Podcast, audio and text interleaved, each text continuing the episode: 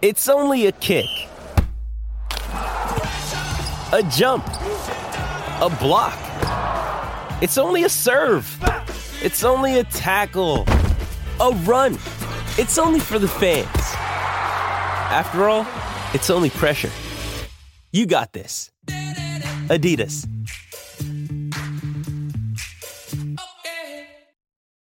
When you need mealtime inspiration, it's worth shopping Kroger, where you'll find over 30,000 mouthwatering choices that excite your inner foodie. And no matter what tasty choice you make, you'll enjoy our everyday low prices, plus extra ways to save, like digital coupons worth over $600 each week. You can also save up to $1 off per gallon at the pump with fuel points. More savings and more inspiring flavors make shopping Kroger worth it every time. Kroger, fresh for everyone. Fuel restrictions apply.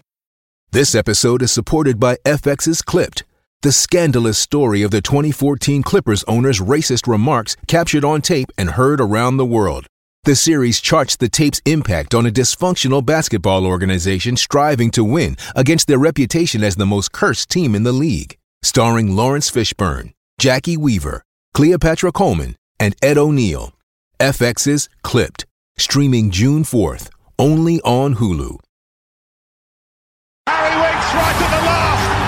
Dele Alli. Lamela. To Ndombele. Hugo Lloris. And he saved it.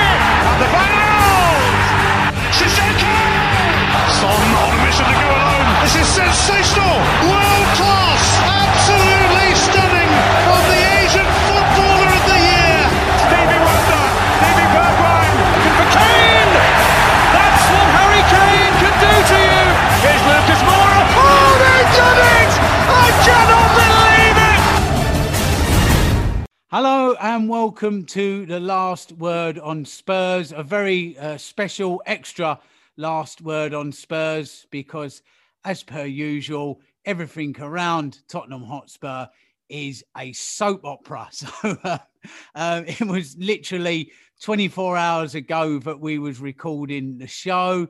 Uh, and then uh, all hell broke loose. Li- literally, just it was just crazy, off the scale, as you probably know. It feels like one of those uh, American cop series. I'm Richard Cracknell, by the way, in case you hadn't guessed. Yes, like an American cop show. It's like previously on Last Word on Spurs, we was all just talking about uh, the, the upcoming game against Southampton and uh, you know Mourinho and maybe the cup and and here we are 24 hours later and it has just gone absolutely berserk. So uh, we got nearly everybody bar Ricky in the house here. So uh, just to let you know um, first up is uh where should we go? Top right i'm on zoom. This is like any of you older ones like celebrity squares this where was you, could all see or the start of the brady bunch here's one for the teenagers top right of my screen uh please welcome along this evening the one the only mr jamie brown evening to you jamie how you doing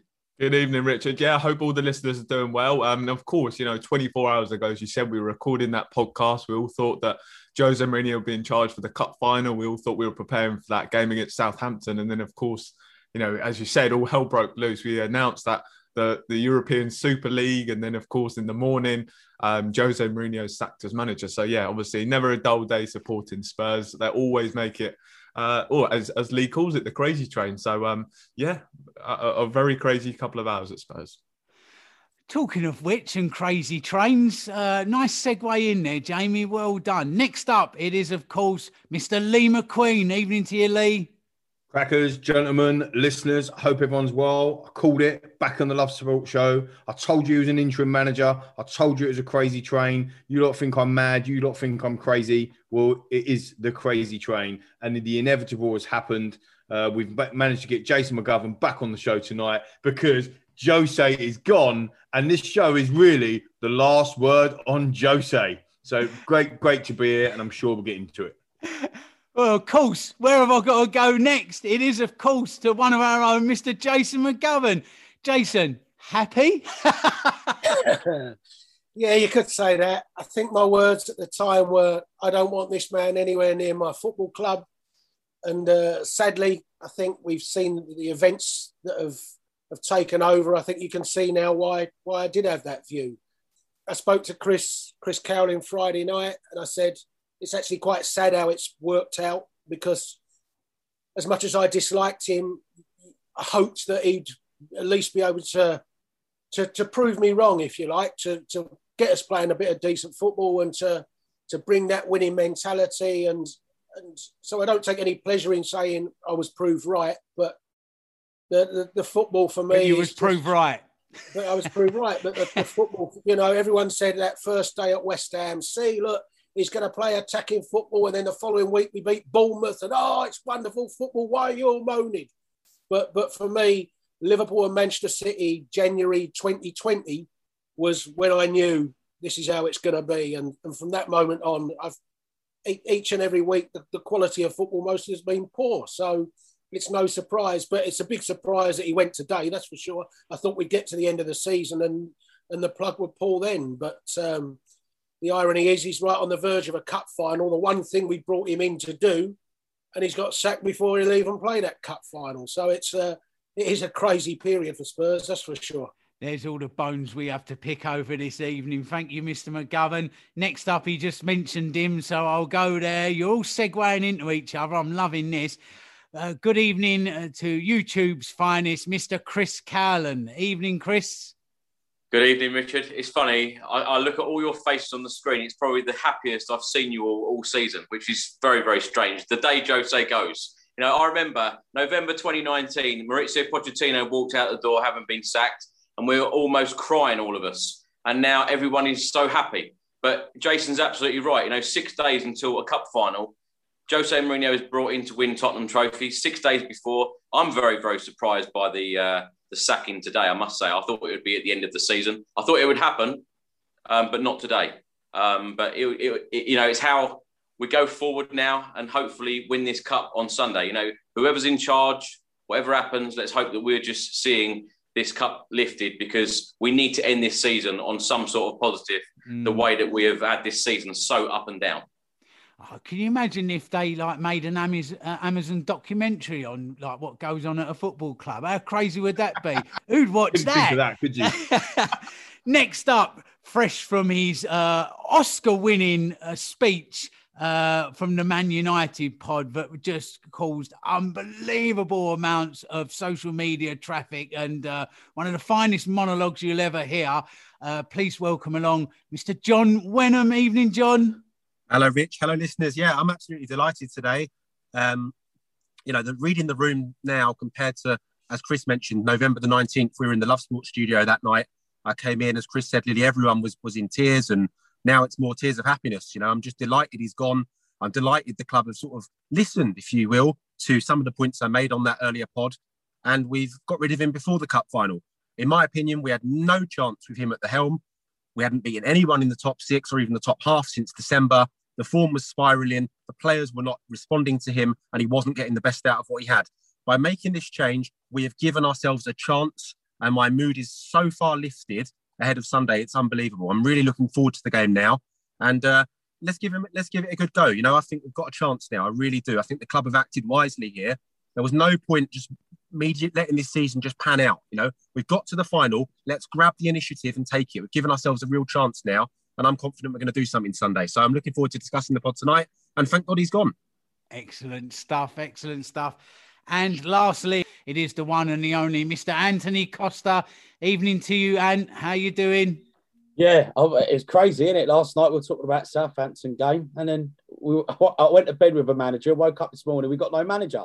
Um, it's crazy, isn't it? It Sounds like a blues song, wouldn't it? Yeah, Woke you know up what I this mean? morning, got no Yeah. manager. Um, but yeah, I mean, I, I got the, I've got the, um, I got a call about half nine this morning. A mate of mine tweeted, and I sort of phoned him, and he said, "Yeah, he's gone, mate." And I was like, "How how, how, how serious is this?" Because obviously, you know, you read these rumours, and lo and behold, an hour later, Sky Sports breaking news. So, listen, it was it was the writing was on the wall. Uh, we all know the football work hasn't been great of late, and um, I just find it baffling. Six days before before a final, but listen, I hope I'm proven wrong. I want I want to see us lift that trophy at the end of the end of the week, and let's let's let's move on. We're, we're Tottenham. No one's bigger than the club, and we're all fans, and we want the fact to see our club do well. Absolutely, absolutely. So, uh, listen, that's all we've got time for tonight after all them intros. Hope you enjoy. See you later. I'm only joking. uh, uh, so, listen, I just wanted to say a massive thank you once again to everybody that uh, put their points across and questions over for us to capture. I've been busily scribbling down all afternoon, loads and loads of points, and I shall try and give as many of you as a shout out as possible. But thank you. Last time I looked, there was like nearly 200 replies. Uh, plus, uh, with people making great points. So I'll try and get through as many as possible. And I think first up uh, at uh, Medino 89, uh, I'll come to you, Jamie. He says, What triggered this decision now? Which I suppose is probably where we need to start this evening. Yeah.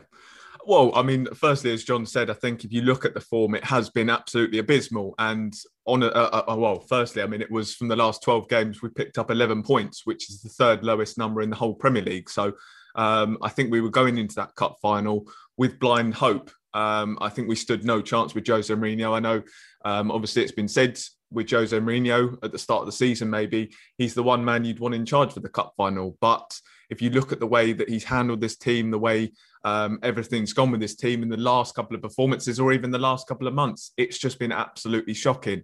And I don't think he would have got anything out of that team. So I think it was necessarily necessary that we made the change now. Um, and as John said again, I think um, it gives us the best chance. And we go into that cup final now. And obviously, with Ryan Mason in charge, uh, potentially. Um, and that for me, uh, as much uh, that does excite me because, you know, he's a guy who's one of our own. He's been at the club since he was eight years old. Um, of course, he's very well respected around the team, having having played with a lot of them. Um, obviously, played with Harry Kane, so I think that it's going to give the team a real lift. I think it gives the fans a real lift as well. So I, I, I do think it was the right decision. Obviously, I'm, I'm gutted that Jose Mourinho had to go. I, I really felt as though um, he, would be the right man for Spurs. I hoped he would be the right man for Spurs, but ultimately, I, have accepted it. Just didn't work. It wasn't. It wasn't the right fit. Um, and I, am glad we've made the decision now. As I said, I think it gives us the best chance in the cup final. So I'm now really looking forward to that cup final. I think we all knew we'd, we'd, we'd gone through the motions in these games. None of us were getting excited for these games. Um, but now I think we are we are excited again for this cup final. So I think it was the right decision to to part ways with him now. Chaps, any amongst us that think that he should have maybe got till the end of the season and got that that cup final? I'll throw it open to the floor if any of you want to uh, chip in and think he should have maybe got at, at, least the final in those last six games and then draw a breath, breath and see where we are from now. Well, I'll stick up for him a little bit. Um, I don't think we're any more likely to win without him than with him.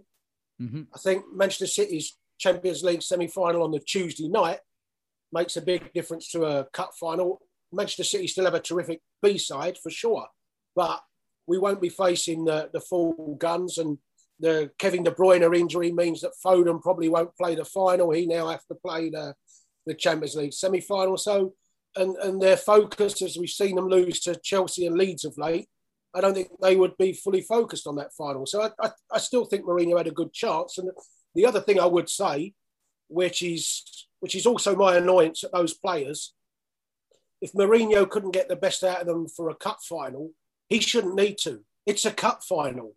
You've been telling us for six years how you haven't won anything, how we're desperate for a trophy. So what does it matter if Mourinho's in charge? If you players cannot get off your asses to play a cup final with a bit of motivation, then that is nothing to do with Jose Mourinho. You do need you know, a leader, really though. You, you do need. I, am with Jason on that. No, come on, Jamie. I'm with Jason on that. If you can't, if you can't get yourself up for a, a North London derby, um, an a League Cup final, you shouldn't be playing for this club I, I, I don't or think, any club. Yeah, I, I don't necessarily well, think it was. I, don't necessarily think it's motivation. I think that if you if you've got a plan in place, especially against a side like Manchester City, you need to have uh, a definitive play, um, style of play, and that's what we completely lost. Of course, we had that up until this, uh, you know, the end of last year.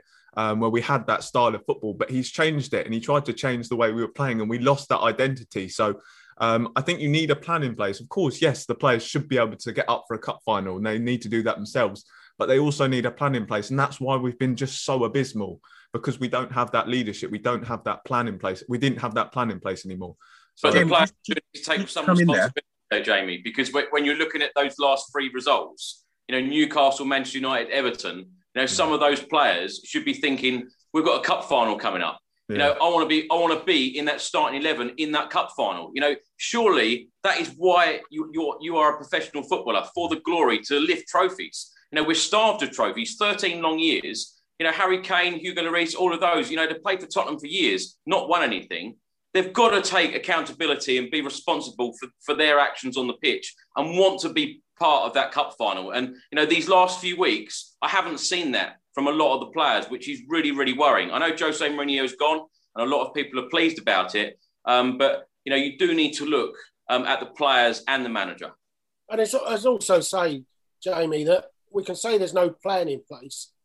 You cannot tell me Jose Mourinho does not have a plan in place for each game. We might not like it. I, I absolutely despise the plan, but he still has a plan in place. And it's up to those players to do what that plan is. I, I just, I There is just a looked. plan I, in place. We might not like it, but there's still a plan in place. Yeah, but the plan, I mean, there was a good report in The Oh, yeah. this afternoon whereby it said, you know, we spent so much time in training focusing on what the opposition had instead of what we had. Hmm. We have got Son, Kane, and Bale. We should be scaring the shit out of people, not fucking sitting back defending because they've got good players too. We have got great players, and it's up to the manager to get the best out of them. And manager's got different styles. You've got your Harry Redknapp types. He puts his arm around them and says, "Come on, mate, give me 20 and do your best." You know. Then you've got tactical managers. But Mourinho, whatever it was, style that he's got, it wasn't getting through to the players. We saw that at the game at Arsenal, Exactly. Zagreb, Newcastle, Everton. It wasn't working, and it's why a change had to happen now. We've got to this cup final. It's a rare chance. There's only two domestic cups you can win in England. Let's give ourselves the best possible chance, not with this loser that's losing to anybody decent he's playing since December. He's not good enough. And the club had to be brave and show some balls, and they've done that actually in getting him out and giving us a fighting chance. They've got Harry Kane's best mate in. If he can't motivate the players, then there is a bigger issue. But I hope he can. He's played with a lot of those guys before. They know him as a friend as well as a footballer. And he's obviously worked at the club for a long period of time. I'm hopeful that Ryan Mason can galvanise them. That even if we do lose, we go out there and give it our best, though, and we attack them. We play to our strengths. Our strengths are attacking people, not sitting back and waiting and bending over, you know, Bernardo Well- and whoever else. Let's give them what we've got. We've got Son, we've got Kane, we've got Bale. Get them out on the pitch, and that's what I'm most looking forward to. If Actually, they don't, so John, sorry, mate. If they don't bounce back, right? Everyone's talking about this bounce back, yeah. So we got Wednesday against Southampton. We got Sunday the League Cup final. If we don't see a bounce back of the players that you've just mentioned, who are his mates and blah blah blah, X, Y, and Z, what what's the problem then? Is it would, would it have been? Is it the manager? Is it Mason's problem, or is it the players' problem? It's not just one guys. It's not just what. It's not just one problem. It's it's a series of different things that always ends in a disaster. Now I go back to the 2018-19 season, a famous season for Tottenham Hotspur Football Club because we we got to the Champions League final. It was absolutely incredible to get to that final. We were about six minutes from being knocked out in the group stages, but to be fair, Lucas pops up and we get a draw and we get through. You know, we're uh, we're a VAR decision away from getting uh, knocked out of the quarterfinals. But to be fair, it was the right call and we got through. We are literally about three seconds away from getting knocked out in a semi-final. But to be fair, we got through and we got ripped in, in uh, against a, a stupid handball situation in the final. Great, great times, great memories, absolutely fantastic. In the Premier League, we lost 13 games that season. 13 games in, in the Premier League.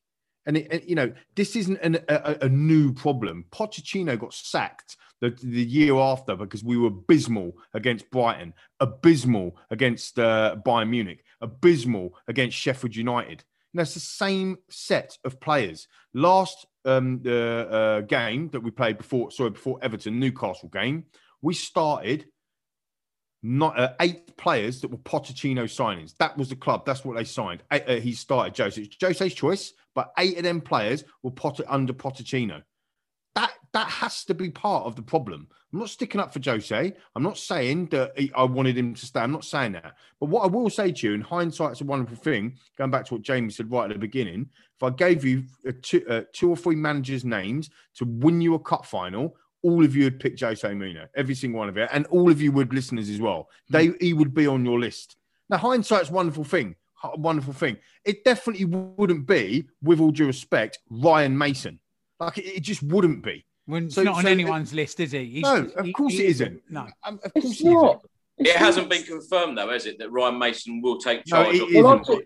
He hasn't. But but But the I'm point- hearing different reports. Sorry, Lee, that he- he's not going to be taking charge of No, the it's League just Cup final. training. Whether I'm lying, I don't know. But But the point, the point, the point I'm making, and, and and and the point around kind of you know where we are going with that is that it's not just a Jose problem, it's not just a players problem, it's it's everything. And we saw the reaction of Serge Aurier and uh, Hugo Lloris after the uh, after the match the other day. You know whether or not that was out of context, picture speaks speaks a thousand words, whatever it might be. We saw that out of context stuff. You know we've had some absolutely abysmal results, as John just pointed out this year, absolutely awful. But in in 16, 15, 16 season, we'd, I think we'd all agree as Tottenham fans, we were challenging for the title. We wasn't even top of the league once in that season. Not once did we hit the top. In the 16, 17 season, I think we'd all agree we was challenging for the title. We lost it seven points behind Chelsea. I think we were top for a week during that period. Mm. This season, we were top for nearly five weeks. Yeah. I- yeah. It just so it just again, I don't know. I suppose the point I'm trying to make is it's not just about Jose. I, I actually was right up and I backed him right up until the end. And actually, on the WhatsApp group, I'll be transparent with all the listeners. On the WhatsApp group, what two days ago after the Everton game, I went, I think I'm done. I think I'm Jose out. yeah. Yeah, you was. And that, that, yeah, that was the last yeah. that was the last time. And, Yeah. and I think you know I've been patient because it, it it was a gamble that hasn't that hasn't worked. M- maybe the timing is because he's on a cup win bonus. M- Maybe part of his contract wouldn't wouldn't surprise you, would it? Believe he? Maybe he's going to look, come in, get me a cup and, and get me top four, and you know I'll pay you ten million, but it goes to twenty million if you win me a cup, or fifteen million if you win me a cup, and twenty million if you if you get top four. So he saved himself five million quid by booting him before Sunday. And Are, are you me. saying that our esteemed chairman might do something a little bit against the spirit of football? I can't believe it, Mr. McQueen. More on that I- later, ladies and gentlemen. Yeah, Uh, and, and just and just quickly as well, just quickly on that as well, and obviously you've got more to cover off. But when you take into consideration the okie kokie that is the defence, in and out, shake it all about, that was happening under Pochettino as well. This is going back three years. This isn't just about Jose Mourinho pieces. I worry, you know, I, I know who you want in Jamie, and I, and I want him too. And I know, uh, and, and and John, you want another guy, and you, you know, they're brilliant managers that you guys want come in. I'm sure we'll cover it off. But what are they coming into here? They're coming into an utter mess. Mm. This is painful. This is what Potts talked about. Is somebody going to take that job and, and go, do you know what? You know, yeah, it's, who, who's going to back themselves to get themselves out of this mess when Jose Mourinho couldn't do it? But again, Who- who- Lee, later on, it might not be a mess they're coming into. It might be something completely different. But Chris, you wanted to make a point. Go on. Sorry, I, I jumped in there. I was going to say, whoever does come in next, you know, it's got to be the right manager because, you know, as I said before, you're bringing in a top coach in Pochettino. He couldn't get us over the line. You then bring in a serial winner in Jose Mourinho, and it didn't work there.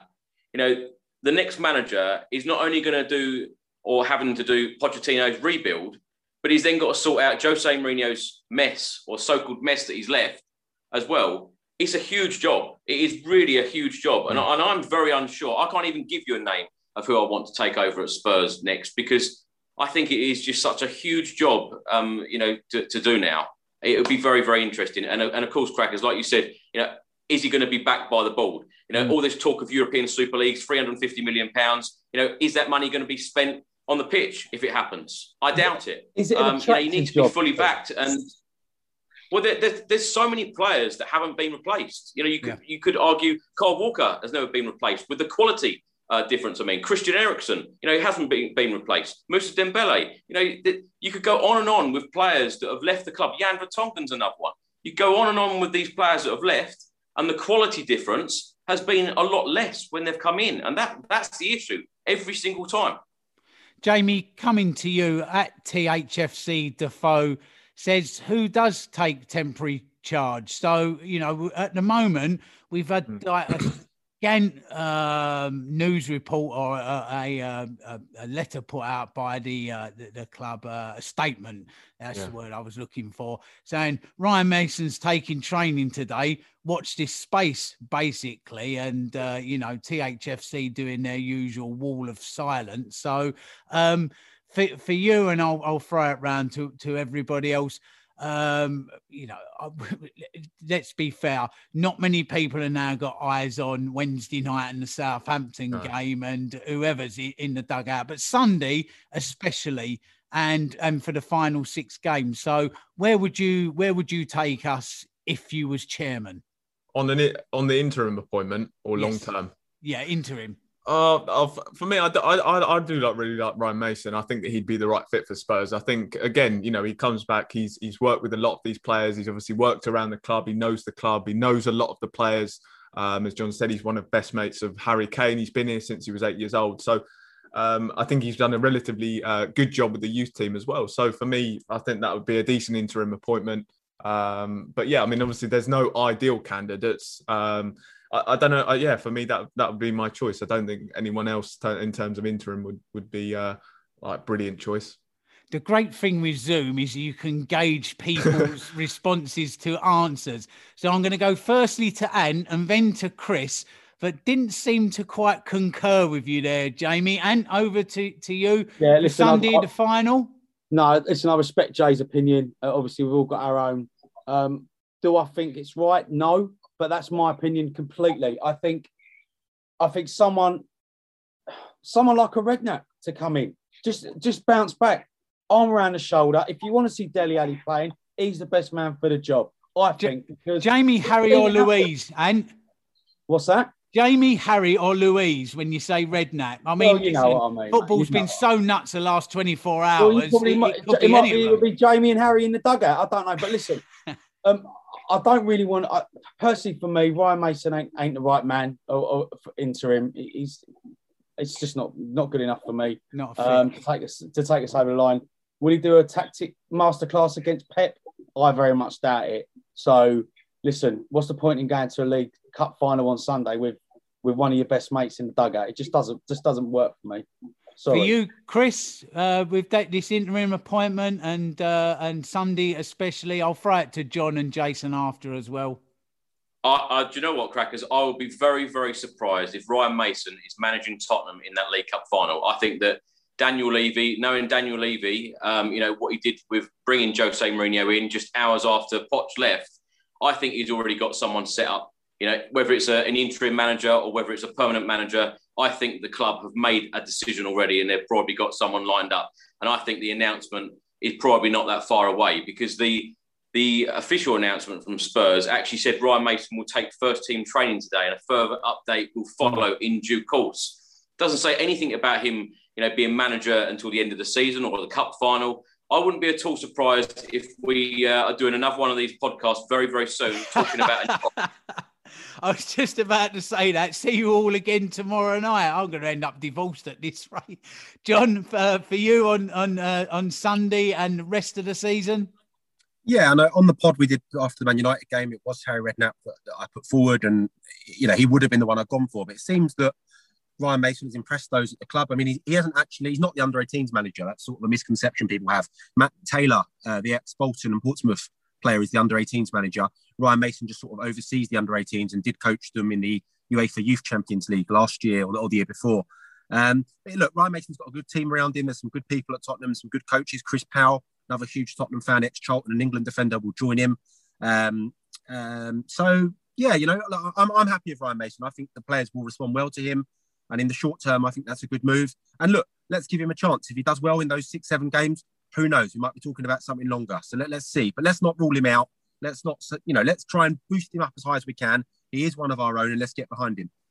Yeah, Jason, I think John makes a very good point there. We are where we are. So, like, you know, Ryan Mason may not be everybody's cup of tea, first choice, etc. But surely, surely we just like, if it is him, we have to get behind him, don't we, for Sunday and just see where it takes us.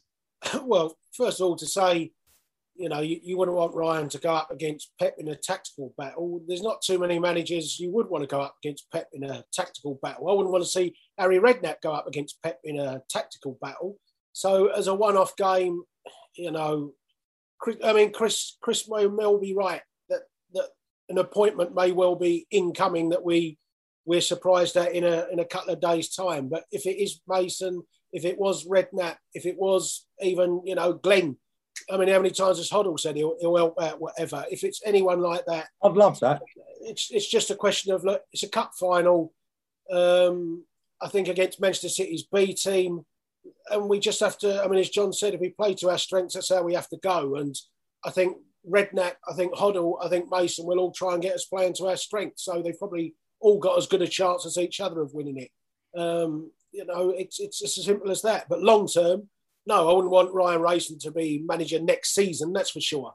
Um, and I'm not sure I'd want Glenn or Harry to be manager next season either. But for the sake of between now and the end of the season, you know, uh, let's be fair. Once once that cup final was out of the way Sunday, the rest of the games they're not really going to make too much difference to us, are they? If we lost all six, no. if we won all six, we're not going to finish in the top four. We're not going to be relegated. So, and, and players will will I'm, I'm pretty certain I said to Chris Friday, I think once that cup final's done, the players will be on the beach anyway. So I think you'll you'll see that drop off in intensity over the next few games anyway, whoever's in charge. So, you know, whoever it is, I'm, I'm really not fussed on Sunday. You know, Joe, Crackers, the, the interesting yes. thing is Jason even thought that Tottenham would win the cup with Jose Mourinho in charge. I did. I did. But uh, my, my whole thing was Manchester City's semi final two days afterwards. That's a huge, mm. huge advantage for us. We have to take advantage of that. We really do.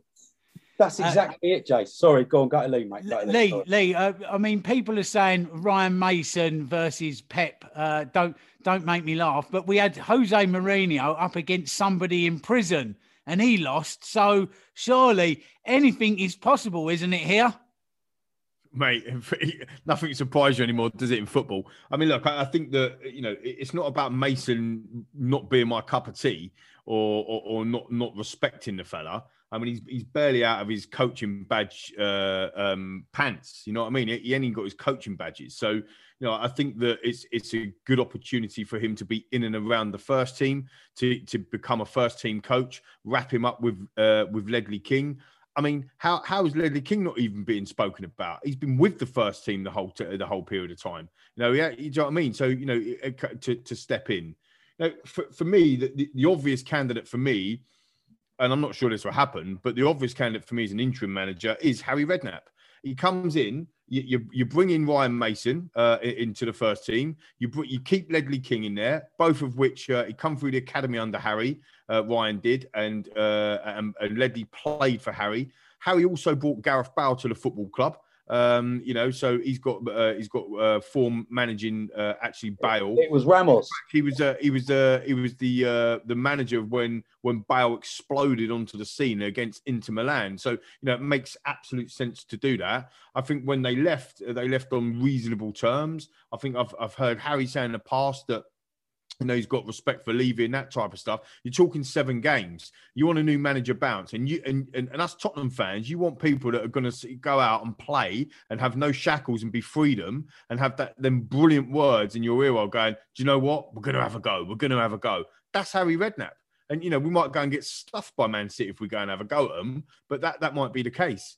I think there's another candidate. Um, he's managing over in China at the moment, um, and he's also done a fantastic job in the past as an interim manager. And I think he also could be a long-term appointment as well, which is very scary because I'm not saying I want him either. But Rafa Benitez, he, he, he could you could easily see him walking into this into this role. Um, and and I hope you know I hope it doesn't happen, but you know you you could see that happening as well. So look, no offense to Ryan Mason, I, I think you know for for me it's way, way too early. And just because your mates in the changing room, that that's just utterly ridiculous. You know, if you, you want to go from the the the, the uh, you know the ridiculous to the utterly ridiculous, there the, there's that scenario. Uh, utter clowns.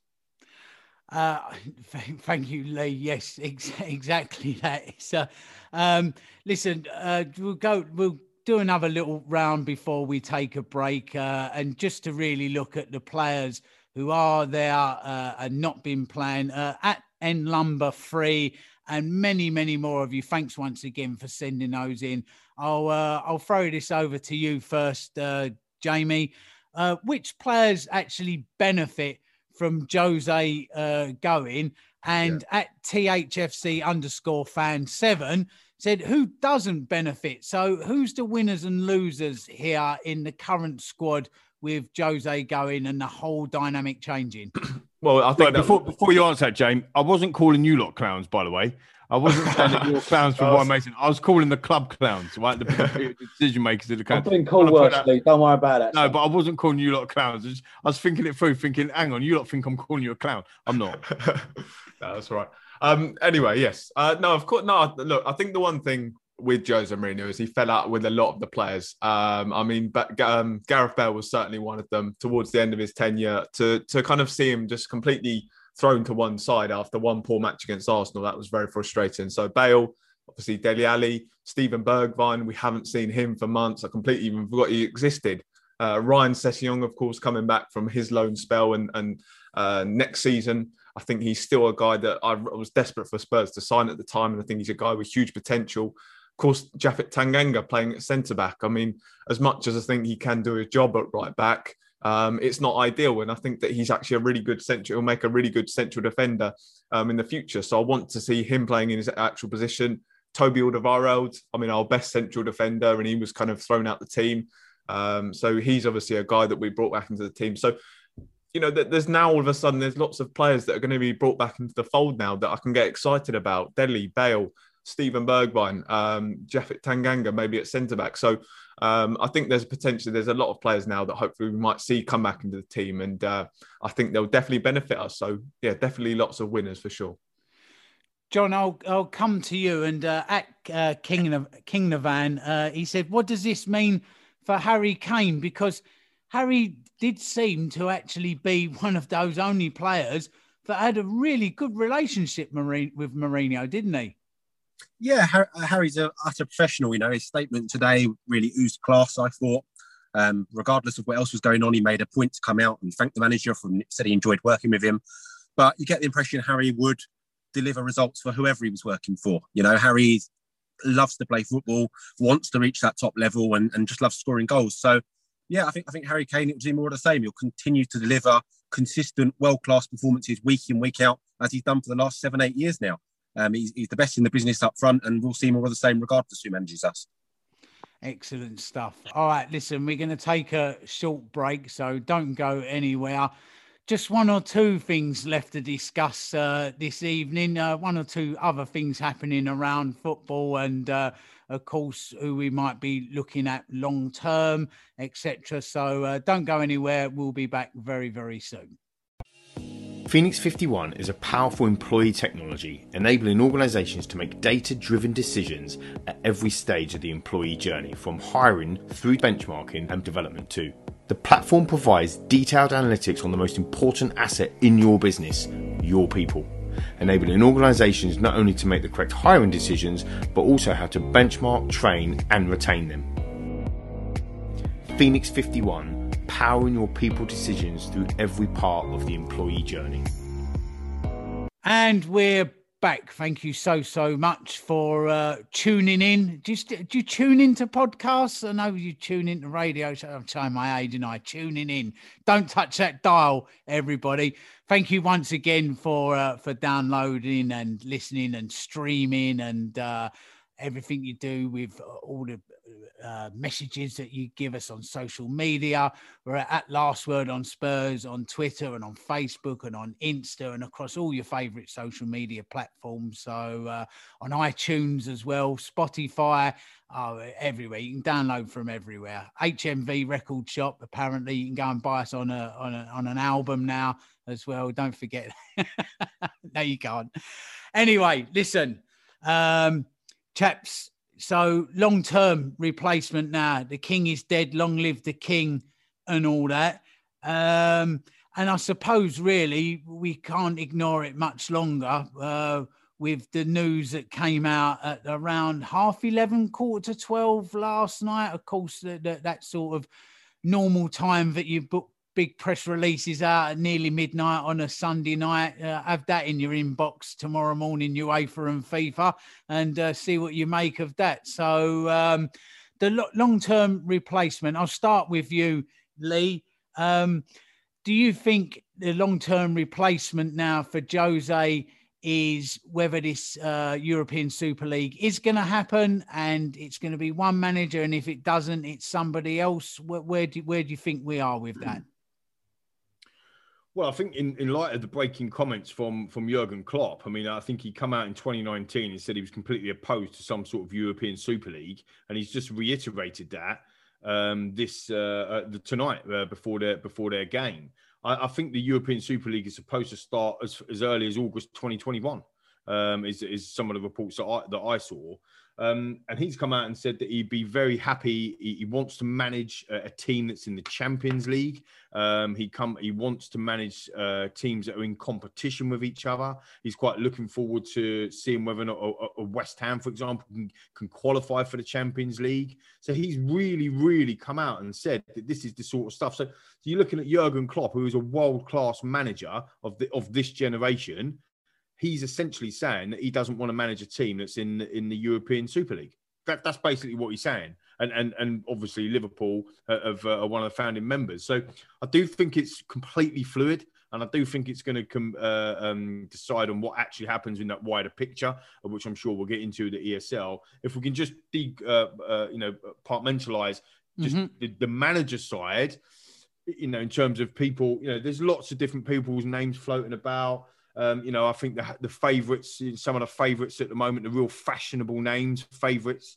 You got your David Moyes, um, who's obviously nowhere near good enough for Tottenham uh, because he's only about to put West Ham in the Champions League.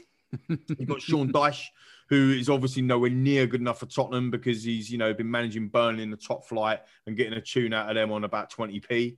Um, you've got Chris Wilder, who's obviously nowhere near good enough for Tottenham Hotspur uh, because obviously you know he's, he's, he's, he hasn't got a foreign uh, uh, name uh, or you know some sexy name uh, that, that, goes with that.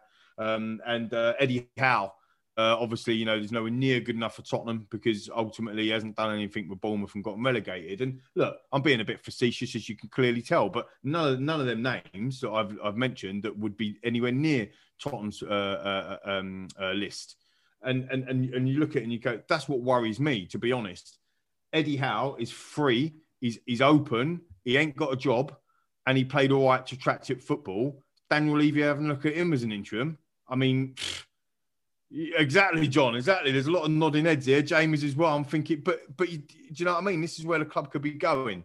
I think long term appointment for me. Um, I've got my top three. Um, and and there is a particular order for that. And I think Jamie's been banging the drum quite heavily for, for this man, uh, uh, Julian uh, Julian or Julian Nagelsmann. Um, I think that he would be. Uh, I think it'd be a very very good appointment for Tottenham Hotspur.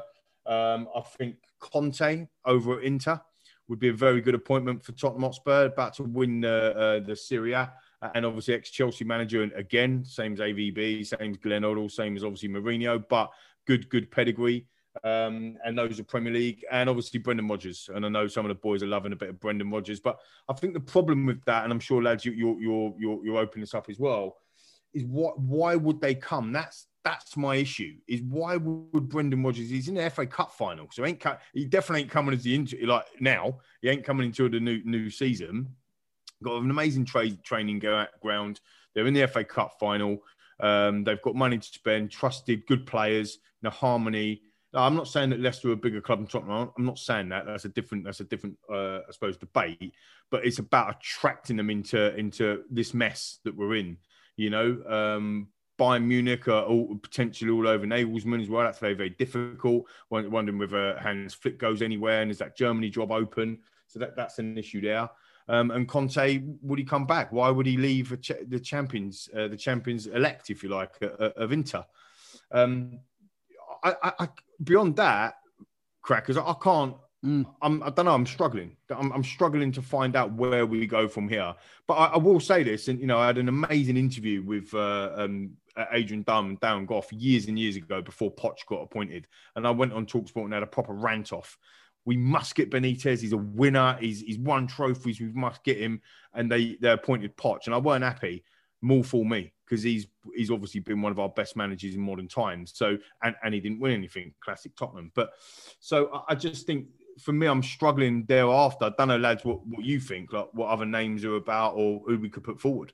There was Erik Ten Hag at Ajax. I know Oh, yeah, a, lot, a yeah, lot of people have said him, but I mean, for me, I mean, he obviously had that fantastic year in the Champions League with them. But apart from that, I don't think he's done a particular lot else. I mean, he's not a guy that's kind of really gone and, and shown he's, you know, the real deal. I mean, I think they had a fantastic team in that in that Champions League run as well. I think it just coincided. They got a lot of players that came through their academy, and they had a very good team at that time. So I'm not too convinced, but I know a lot of people are.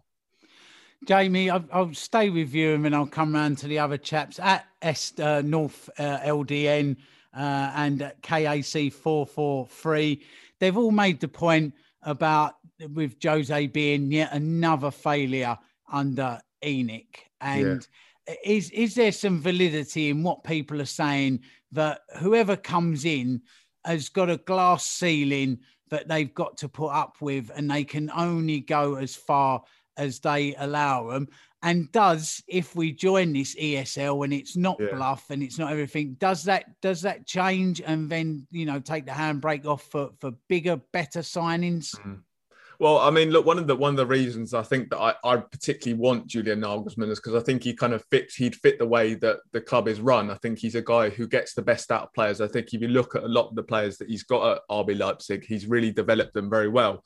And that's something that's that fits very well with Spurs. You know, that's that's what Spurs have kind of been built themselves on over the last couple of years. So I think that's for me why Nagelsmann, I think he's, he'd be the right fit, but there, there potentially is that ceiling. I was kind of always under the impression that when we moved into that new stadium, I know lots of people are going to think I'm absolutely ridiculous, but I, I thought as though maybe we'd start to change once we were in that new stadium. Of course, with all the the extra money, the revenue that we'd be receiving from being in that new stadium, I thought we might change a bit, but we haven't really been able to see that. Of course, with the pandemic and no fans being in, it's completely killed that. So I felt as though we were going to change. Um, I think that's a big reason as why Mourinho hasn't hasn't been able to succeed because I think the club is that they weren't able to go and back him because there just wasn't that that they'd lost so much money, so they weren't able to go and get in the players that he wanted. They weren't able to go and build his squad. So um, I don't know. Uh, we'll have to wait and see. But for me, that's why Julian Nagelsmann or someone like that would be the kind of the right fit for Spurs. A guy who can get the best out of what um, what he's been given at what he's given at Spurs. Chaps i'll throw it open to the to the floor has anybody got anybody else uh, other than sort of the, the bookies favorites and our favorites here is there anybody from left field that you feel could come in uh, feel free to jump in with some more names and put up a, a valid reason for them any of you guys if we weren't going into this, I mean, we're going to come on to it. This uh, this Super League everyone's talking about. Would would would Nagelsmann come to Spurs? Is is it is it an attractive enough, big enough job for him, or is it too much of a job for him? Where he'll look at the history of diff- different managers that have come and gone and gone. No, no, I can't be dealing with that. I'll just stick to what I know. I wonder whether I wonder whether the Super League puts him off because, of course, RB Leipzig have, have turned down that as well, and lots of the German clubs have turned down being involved in that. So I wonder whether he wouldn't be up for for getting involved with that competition. That's the one thing that kind of worries me with with us. I mean, of course, you know, I'm talking like Nagelsmann will definitely come to Spurs. Of course, we've got massive competition from Bayern, and then of course, um, there's the huge fee that it would take to get him out of um, Leipzig. So. Um, I- I, I think that potentially actually be a bit of a factor in stopping him from coming that being involved in this uh, Super League. Who's Uh, Chris and John, there's also a, a moral issue, isn't there? Because uh, you know the Germans are brought up on a different type of football with the fan ownership and Klopp's uh, comments this evening. So you may wonder if Nagelsmann may well even turn around and go, "Well, no, because you're in this European Super League, and I'm sort of morally." uh, opposed to it and if he wasn't i may i may well come so there, there may be some validity in that that he may have some morals which doesn't allow him to actually come and, and manage a club in, in that competition Yeah, we'll have to see on that one. You know, we, we don't know the full ins and outs of the competition yet, whether it's going to happen, whether, you know, the full formalities of it. So I think for now, maybe it's a bit premature to talk about his moral grounds on that because he doesn't know and, and we don't know for definite what's exactly happening. Um, he wouldn't be my number one choice. Is you know, mine is, is was always Brendan Rodgers. It was when Pochettino was sacked, um, and, and it still is today. I just think he's continued to do outstanding work at Leicester. Um, people say to me, and I've mentioned this before, you know, why would he come to Tottenham? Well, very simply, we're a bigger club than Leicester and always have been. We've got, we're based in London. A lot of people want to work in London and be at a big club. He was at Liverpool before. He's now been at Leicester and Celtic. It's time for him to jump up again. Tottenham is on an upward trajectory and also more money. Look, we've, we're in the top 10 richest clubs in world football. We've got the money. You only need to get him in a room looking over that wonderful stadium with a good lawyer and say, look, what do you want? And which one player do you want Tottenham Hotspur to take from Leicester with you? We've got the power to do that. We need to start acting like a big club. This myth that we don't spend money in it, it's all rubbish. 65 million was spent on Ndombele, 45 million on Lo Celso, 27 million on Bergwijn, 30 million on Sessegnon, 30 or 40 million on Davinson Sanchez. Huge sums of money have been spent. They've been spent wrong, but they've been spent. So the money is there, and it's a myth that Enix, you know, don't release money to managers or Mourinho gets some pass because we didn't back him. Mourinho went out and signed, and it was his choice. No one put a gun to his head.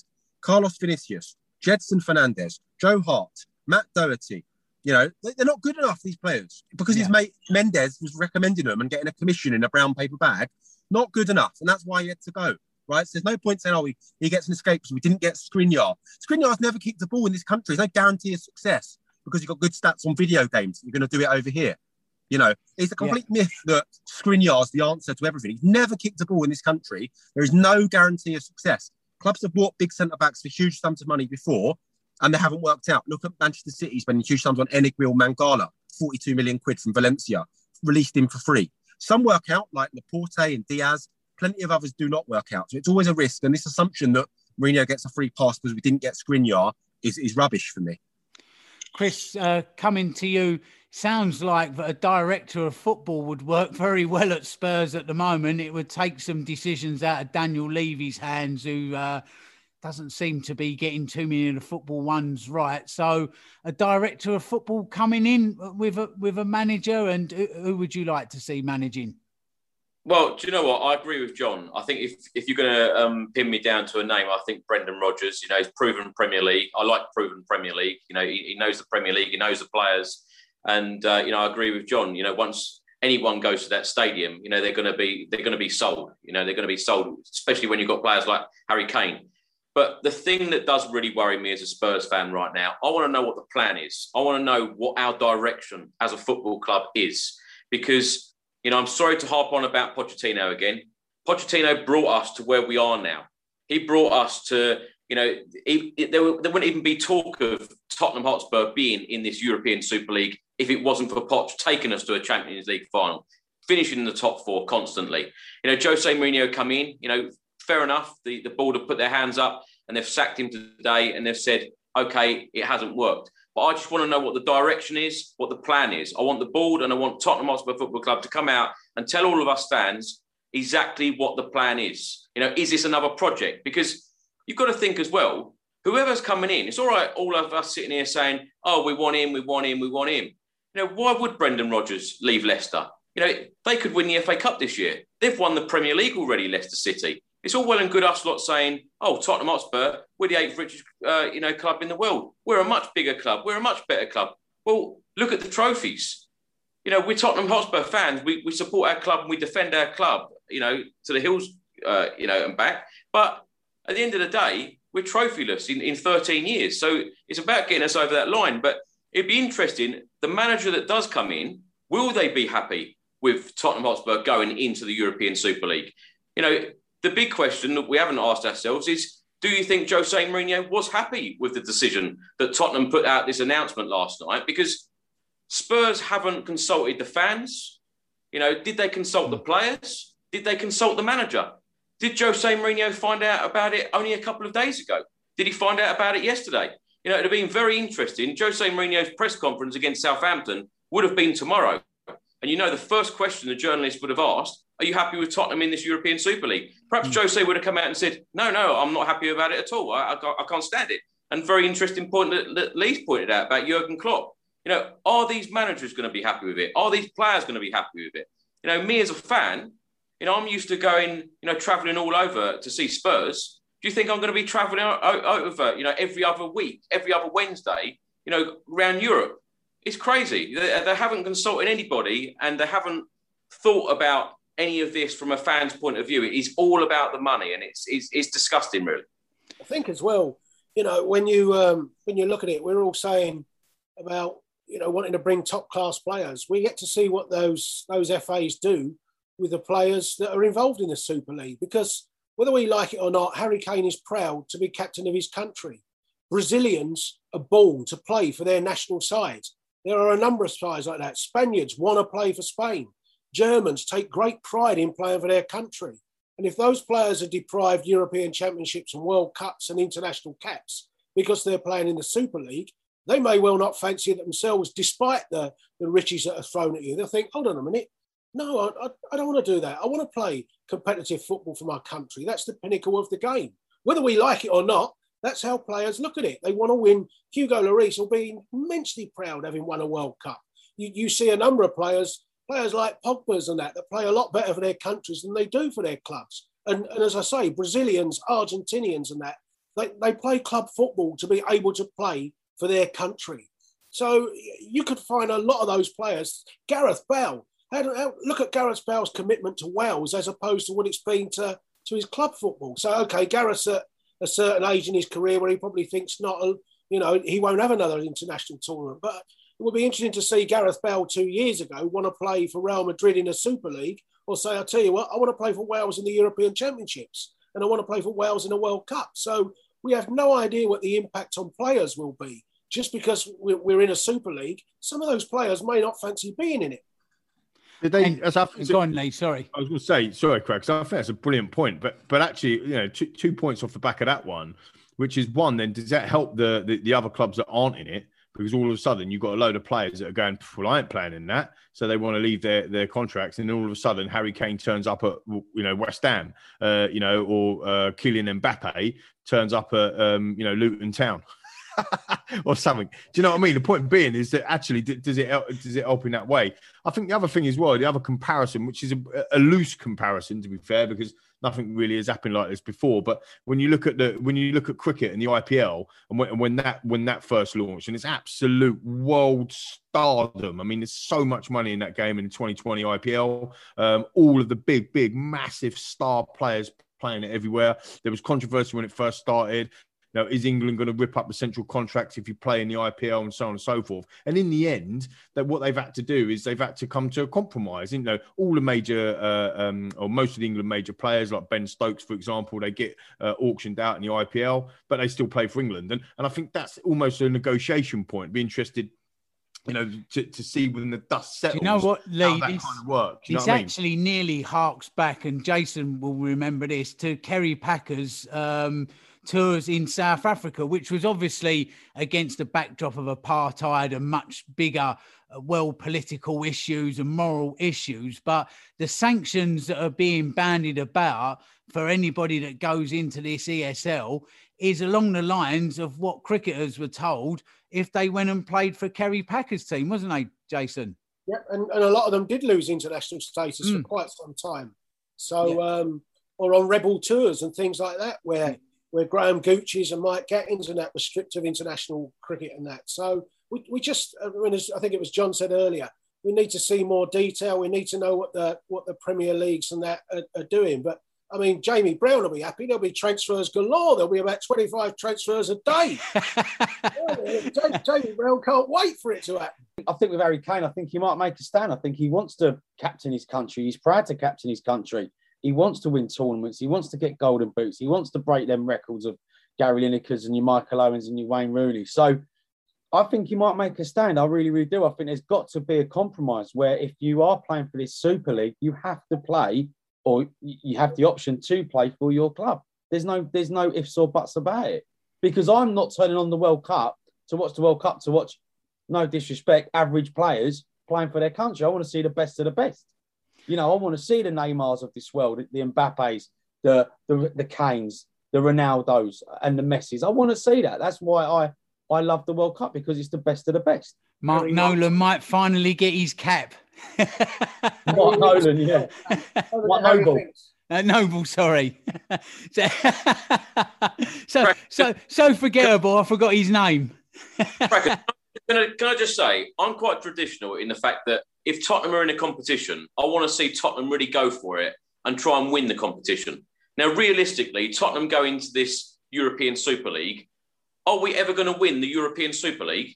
Are we ever going to be able to compete with all of those teams who spend big when we don't?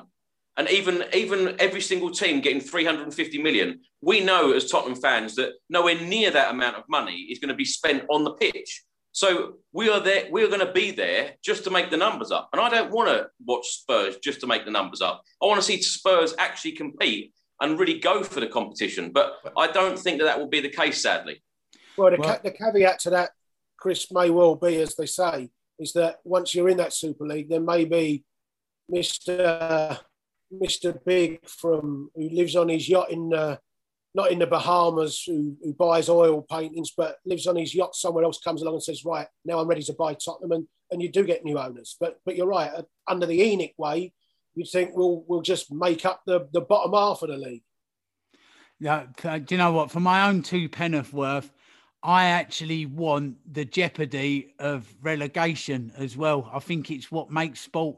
I think it, it's exactly it's the essence of football. It's that you know if you have a bad season, you could get relegated as much as you could could get promoted, and with no relegation involved in it either, it's just just not a game. But look, it's the elephant in the room. We've avoided it. We've spoke about Mourinho. We've spoke about how it kind of links in. I don't know if Mourinho going today was intrinsically linked to it. I don't know if they overlap on the Venn diagram, um, but we are where we are. So look, um, we need to finish up with this uh, European Soccer League. Uh, John, I'll come to you first. Uh, you're you're a, you're a resident legal eagle on this. Uh, how do you how do you see this going? Because at the moment, it could just be brinksmanship, couldn't it? Uh, and it all just it all falls flat. So uh, so your your thoughts on it from a from a sort of a legal perspective, and then as an emotional Tottenham football fan. Yeah, I certainly think at the moment all options are, are on the table. The club signing the statement of intent is obviously a far greater step than anything we've seen before the news started leaking around midday yesterday, and by uh, you know you had Gary Neville on Sky slamming it, and you had a lot of other big commentators online uh, giving their opinions and views. And we then saw the announcements about 17 minutes past 11 last night. Um, so look, the clubs are certainly talking about this and have been for a significant period of time. I put a tweet out today mentioning some of the big events that maybe were leading to this. You know, the Amazon documentary, the uh, Daniel Levy going over to Nasdaq, Gareth Bale up in Times Square. We've seen a lot of things that have been building brand Tottenham Hotspur, the stadium, um, Jose Mourinho, Gareth Bale coming back, building the brand of the club, and you know, getting us to the point where we're in a negotiable position to go in with the big boys. And and Tottenham obviously taken that chance. And I think this is more further forward now than it ever has been before.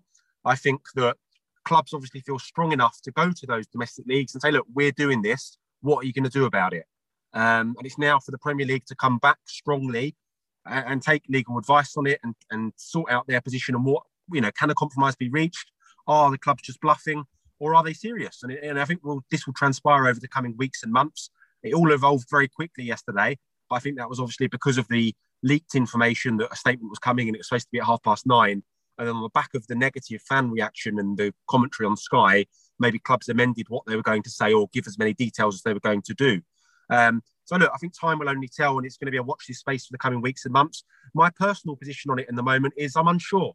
I'm not one of these people that's saying oh, I'm definitely against it or I'm definitely for it. I don't know enough about it. I need to sit down and really look into it um, and, and, make my own mind up on it. And you know, I, I think in time we'll hear more details and and how it's going to play out. But you know, if there was a way where Spurs could maybe play in it instead of a Champions League, but then still play in their domestic league, still play for domestic trophies, then yeah, maybe that is something I would be for. But you know, pulling us out of everything, that doesn't sound great. So let's wait and see on that. Let's wait till we hear a bit more.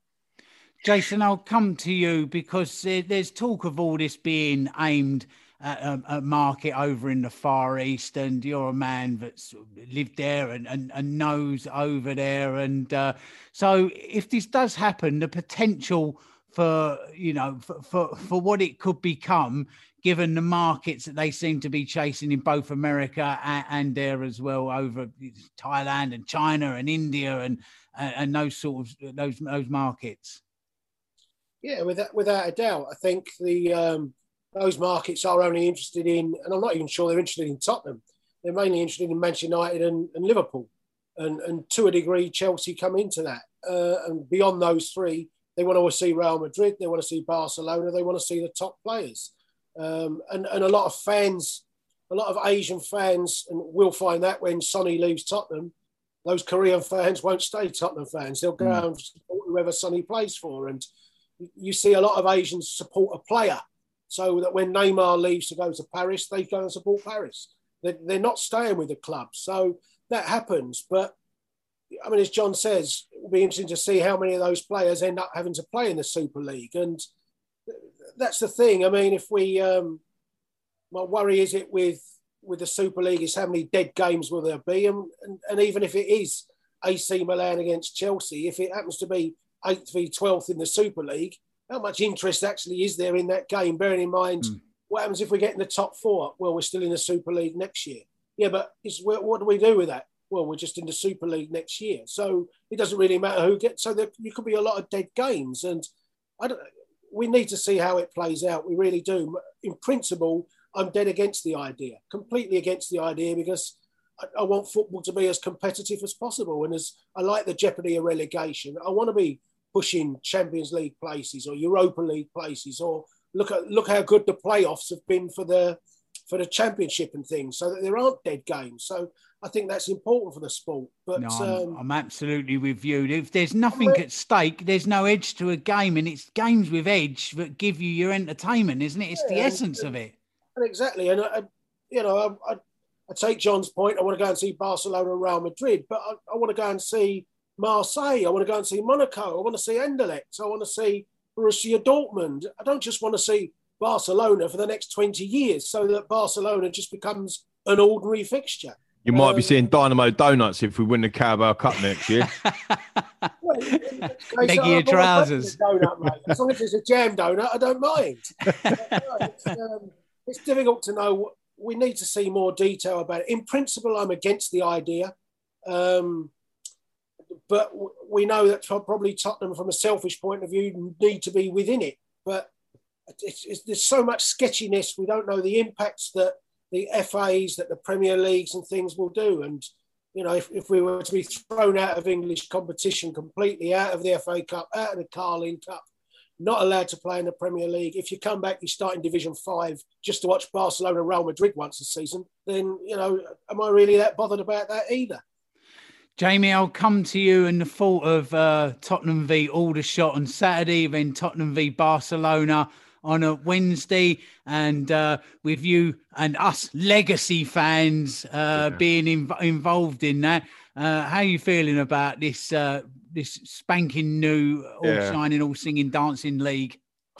Um, well, obviously, as the guys have said, we don't know obviously all the details about it yet, so it's, it's very difficult to understand kind of what, how the, the actual concept of it. But I kind of look at it and I think I, I, I don't I don't blame the club for kind of getting involved. I mean, if you don't get involved, then you're completely left behind. You can't miss out on that, that sort of money. So you understand why the club have, have kind of taken that risk to go go along with it. I'll just go back a fraction.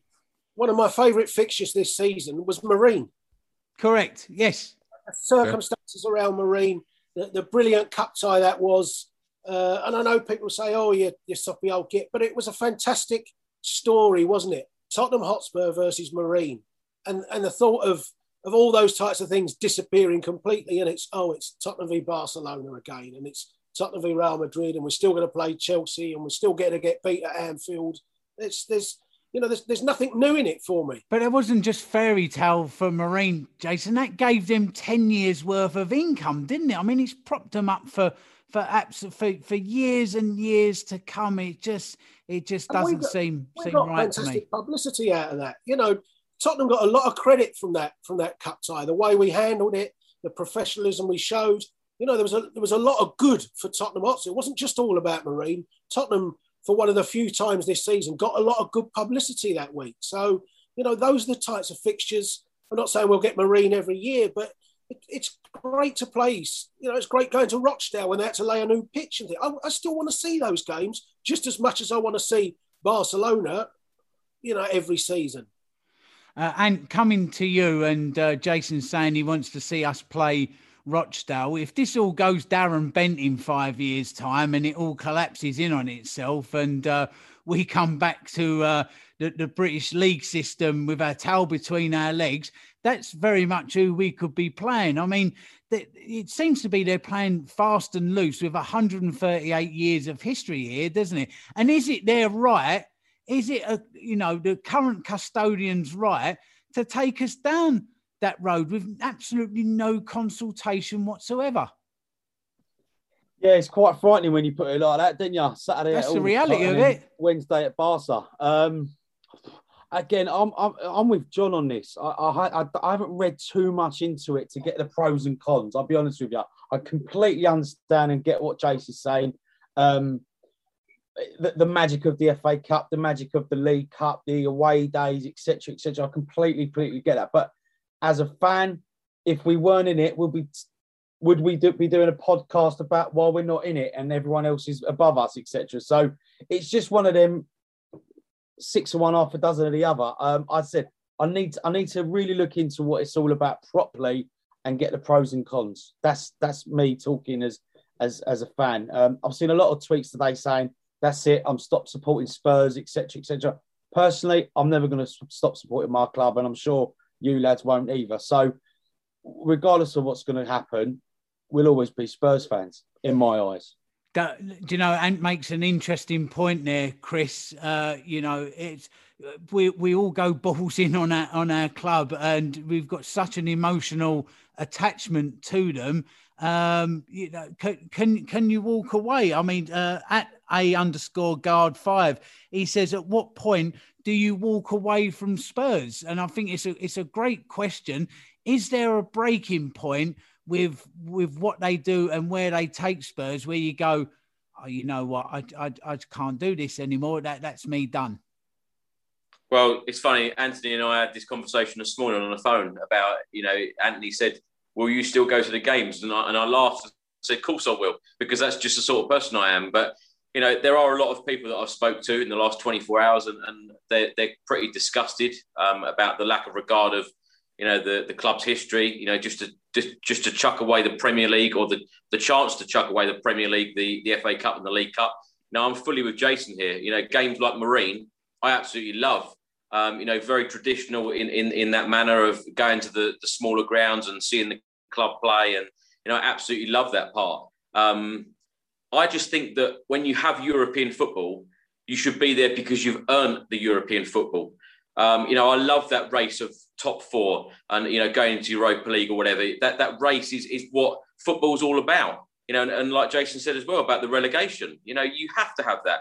And I just feel that if you do go into this European Super League and it's ninth v tenth or even fourth v ninth, you know, where's the excitement? Where's the excitement level? How are you going to make that exciting year in year out? I just can't see the excitement um, for me. And I don't know. I'm, I'm really, really dead against it. And, uh, you know, I'm pretty disgusted with it because I think that the fans should have been asked what their opinion is. And Jason rightly pointed out as well, you know, about the, the whole Marine game. If you ask most Spurs fans right now, do you want the chance to play in the FA Cup every year, or do you want the chance to, to play the same European games um, year in, year out in this, uh, you know, European Super League because you're there anyway, because you're there because you are being paid to be there, not because you earn the right to be there, because you're being paid to be there. It's a completely different ballgame. Yeah, absolutely. Lee, coming to you, and um, I'll, I'll, put it to you that we do go into this ESL. Um, and we we've slung out of, of everything here. It's, it, as as it sit with you? Because to me, I think it's just too big a price to pay. But it doesn't look like that we're the fans that these twelve clubs are actually after anymore, does it? I mean, we're being referred to as legacy fans already, and they're, they're chasing they're chasing different markets, aren't they? Very much so, and I think that you know if and it's a massive if, like massive, huge capital letters, if, that we that any ESL club get thrown out of all of their domestic competitions, then I think it's an absolutely no way. Like you can't you can't do it. Um, it's changing football completely as we know it. What I would say is a flip coin to that is that if Tottenham were one of the 14 clubs in the Premier League that weren't invited in, how would we be reacting? Not being sat at the top table how would we be reacting? We'd be sitting here going, eighth richest club in the world, biggest stadium, best stadium. We've not even been involved. So I think that the, you know you have to look at it from a bit of balance. Uh, what I think is going to happen is that this is a negotiation. I, I think this is this is the top top clubs in Europe showing their power. We've just seen Mourinho get sacked today um, on the basis of player power. Um, we've seen it uh, time and time again with the players having power inside the football clubs to get rid of managers or whatever that they don't want. And we're seeing the same thing now. In 1992, the Premier League broke away from, from the traditional Division One, Two, Three, and 4. And yes, it was different because there was still relegation and promotion and all the things that we've talked about, which I do agree with. But even so, they still did break away. They still had that elite mentality. This is just taking the eliteness, the elite mentality to another level. And it's creating something. And it's basically saying, if you don't give us what we want and what we deserve, we put all this money back into the game because we are Manchester United or we are Liverpool or we are Barcelona and we want more we want more of the pie. And if you don't give us more of the pie, we're going to break away. That's the way I see it in my simpli- my simplistic brain. So, so you know, I'm not saying I'm right. It's just the way I, I look at it. So, I think there will be. I think it will happen actually, and I think I think it was John that said it earlier. It's been ten years in the making. I do think it happened, but I think it'll be vastly different to what it kind of looks like now. Mm. I think today is about puffing out their chest and saying, "Look, we have got the power to do this, and we are serious about doing this." So what what can we do? And I think it, will once that dust, dust settles a bit. I think what we might find is that this is the sort of thing that replaces European football as we know it. So Champions League and Europa League and whatever. I think it, I think it's interesting that on the eve of them coming out with a new format of the Champions League, they announced it. Do you not do you not find that strange? So there was about to uh, ch- uh, change the format, wasn't there? A Champions League. Yeah. So I, I, I think that the problem, of course, that we have, and I, I, again, I, this is just my opinions. I don't know the answers. Like, like, most of everybody, we don't know too much about it, right? But I think where we'll probably end up getting to is that we're being our domestic leagues. The international football won't be affected, um, and it will change the way the European football um, uh, cups, if you like, are run. I think if you, if you look at the Champions League, when they changed the format of the Champions League, was there conversations like this happening? You can't make it a league format. It's a cup. Why is fourth place going into the Champions League? They're not champions. This is a mockery, wasn't it? Oh, come on, let's be honest about yeah, it, guys. Yeah, and listen, yeah. this is exactly what was happening. This is about fundamentally changing the way our our um, our football is consumed. And if and if we if we don't like it as fans, then get get off the bus and go and go and watch another team. And, and, and I'm not saying that we should do that, but that's what they're saying. Yeah, like, I think, that's ultimately what they're saying, aren't I, I, think though, Lee, it feels completely different. This is like a, a private club that no one else comes into. You know, they they let a few other teams in every year, um, but it just seems like the the twelve founding clubs are always there. Hmm. Regardless of how good or bad you are, you're always going to be there because you're paid to be there. it, it is a completely different ball game. This. Yeah, yeah, he's. No, I agree. Like I say, I, I, I, spirit, sorry, Craig, I do agree. I agree. I, I, think I'm not. I'm not saying I'm for it at all. What I'm saying is that we we have fought as if you know we talk about I don't want to be mediocre in gameless games, but we've been mediocre in the Premier League since 1992. Right, we're average position is fifth. You know, we hate it when we're not in the top four. We absolutely hate it. We've only been in the top four four times. You know, in in in, in the entire history of the Premier League, five times. Sorry, entire history of the Premier League. Do you yeah. know what I mean? Like we've only yeah. qualified for the Champions League like four or five times, you know, in, in our entire history. So, you know, we say about, you know, but it is what we said before. It's the hope that kill, keeps you. The hope of going, maybe it's this year. Maybe this year we're, we're getting to the top four. Maybe this year we get top two. What's the point in that European Super League if it doesn't matter? Doesn't lead to point? anything, does it? Like, no. If it don't matter, what is no. the point? It's like, well, can, can I just ask? Um, I was actually quite surprised that Tottenham were in the mix for this. Uh, do you guys actually believe that we deserve this place? it's all based on money, though, isn't it? Yes, We're the eighth richest yeah, club in the world, yeah, and that, that's what ultimately yeah. influences it. I don't think it's anything to do with our, well, it's definitely not nothing to do with merit, and that and that's the, I think that's the big thing about this. Obviously, the no relegation is is the big thing. It, it's not competition. European Cup, have they? Exactly. So won the European Cup. Man City have never won the European Cup. No, so uh, three out of uh, six English teams, and we, have mm. never won a Champions League or European Cup. Yeah, you know, uh, Forest have won two. Yeah, exactly. exactly. Aston Villa. Aston Villa have won one. Why This is this is the thing, and this is why I say. I mean, I despise it. I absolutely despise it. I will do everything in my power to make sure it doesn't happen, whatever that is. And I, I, I just I can't be having none of it whatsoever. But taking my Spurs hat off, when you look at us as a club and where we are, getting getting on that on that boat you have to say what uh, from a just purely from a selfish business perspective it's incredible that, that we've got in in amongst it to be honest because there is a there's other clubs that that really could have been there over and uh, over and above us from a, from a, just purely from a business angle. Not my faults but it's absolutely incredible we have we have been brought along in it but personally But i'm if having you, if none you of look at it the history of Premier League, we finished fifth on average hmm. over in the Premier League. We are a fifth place team. So if you look at what we're taking the top six of the Premier League, we're in it, aren't we? Because we finished fifth since 1992 on average. So, Yeah. so we're in, it depends on the criteria, but Jamie's right, and you just said it yourself, crackers. It's money. It's, you know that is that is the that is the criteria, isn't it? Yeah as well. You know, I've, I've seen people comparing it to, to when the Premier League formed. The difference was the Premier League formed, it wasn't a close shot to anyone. The league, the, the first Premier League was decided by the league that finished the season before. It wasn't an invited league. They didn't say to QPR, or I can't remember who was in it. They didn't say to QPR, sorry, you don't deserve your place, but we're going to promote, we're going to promote, I don't know, Sheffield United into it Yeah. because they, they were here. You know, still they're had big- that integrity and structure, didn't Yeah, it? That, that you integrity. Yeah, but recognised.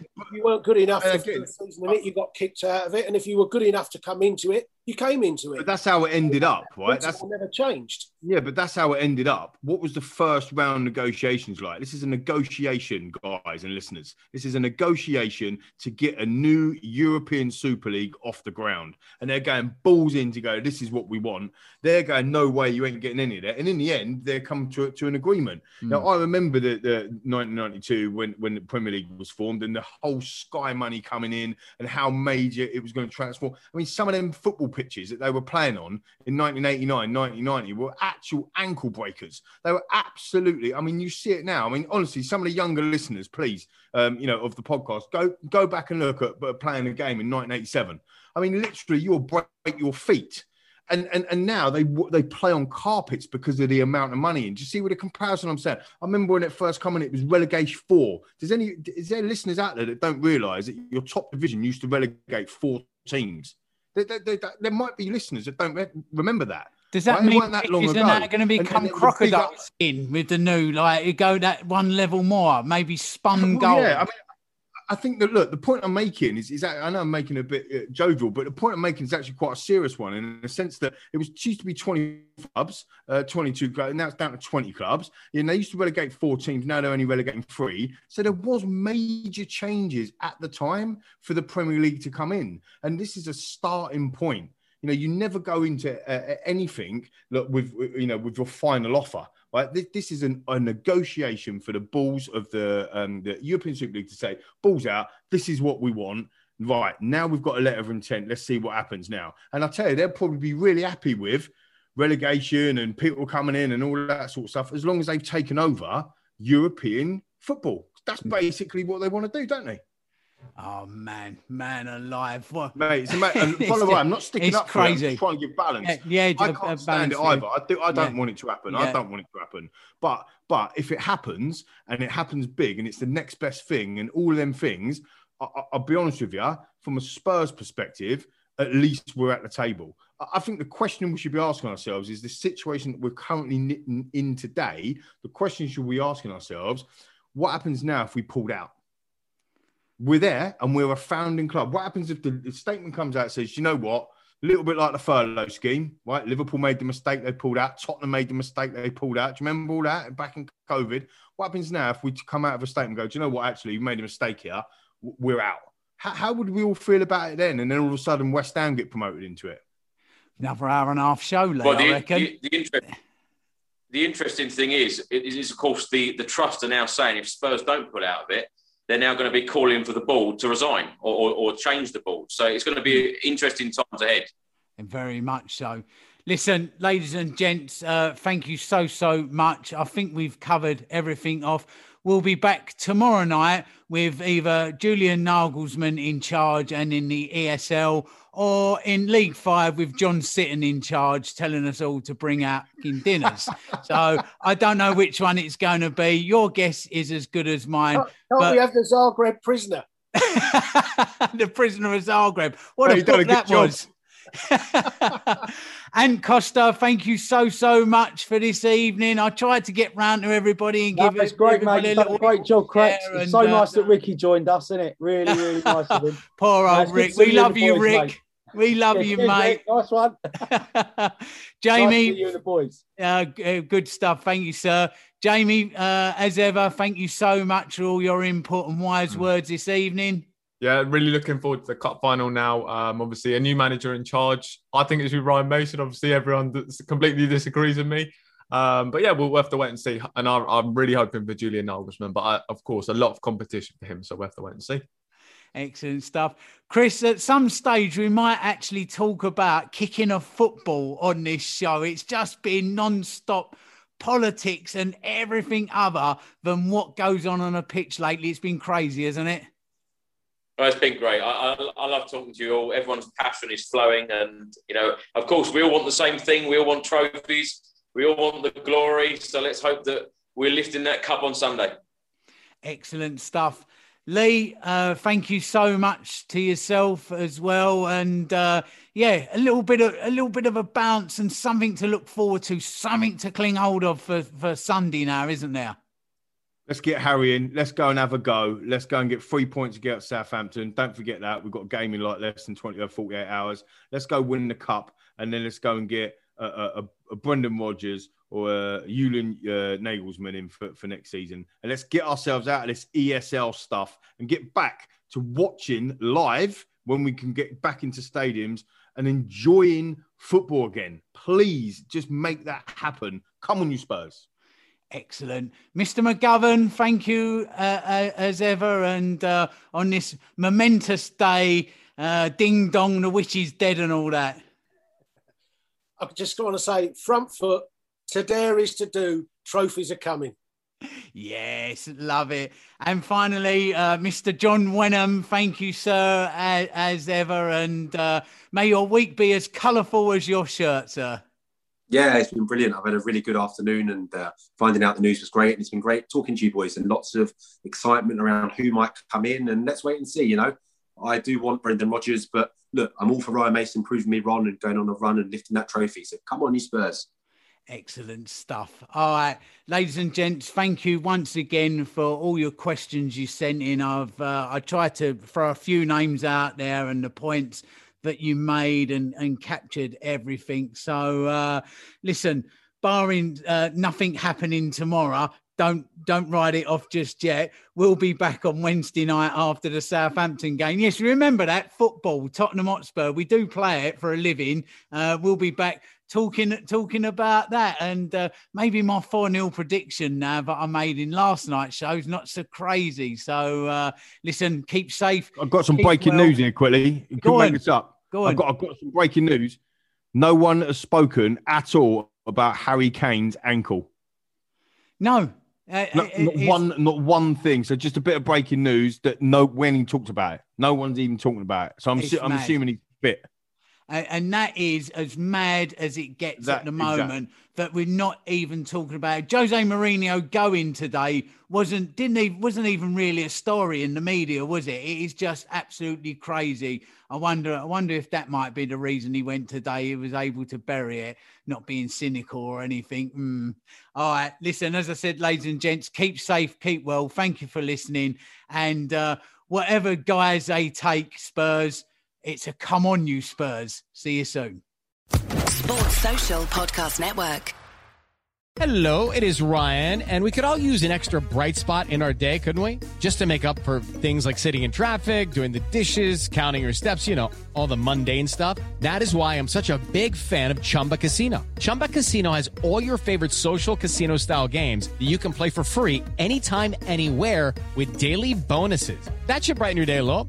Actually, a lot. So sign up now at chumbacasino.com. That's chumbacasino.com. No purchase necessary. Group. Void were prohibited by law. See terms and conditions. 18 plus.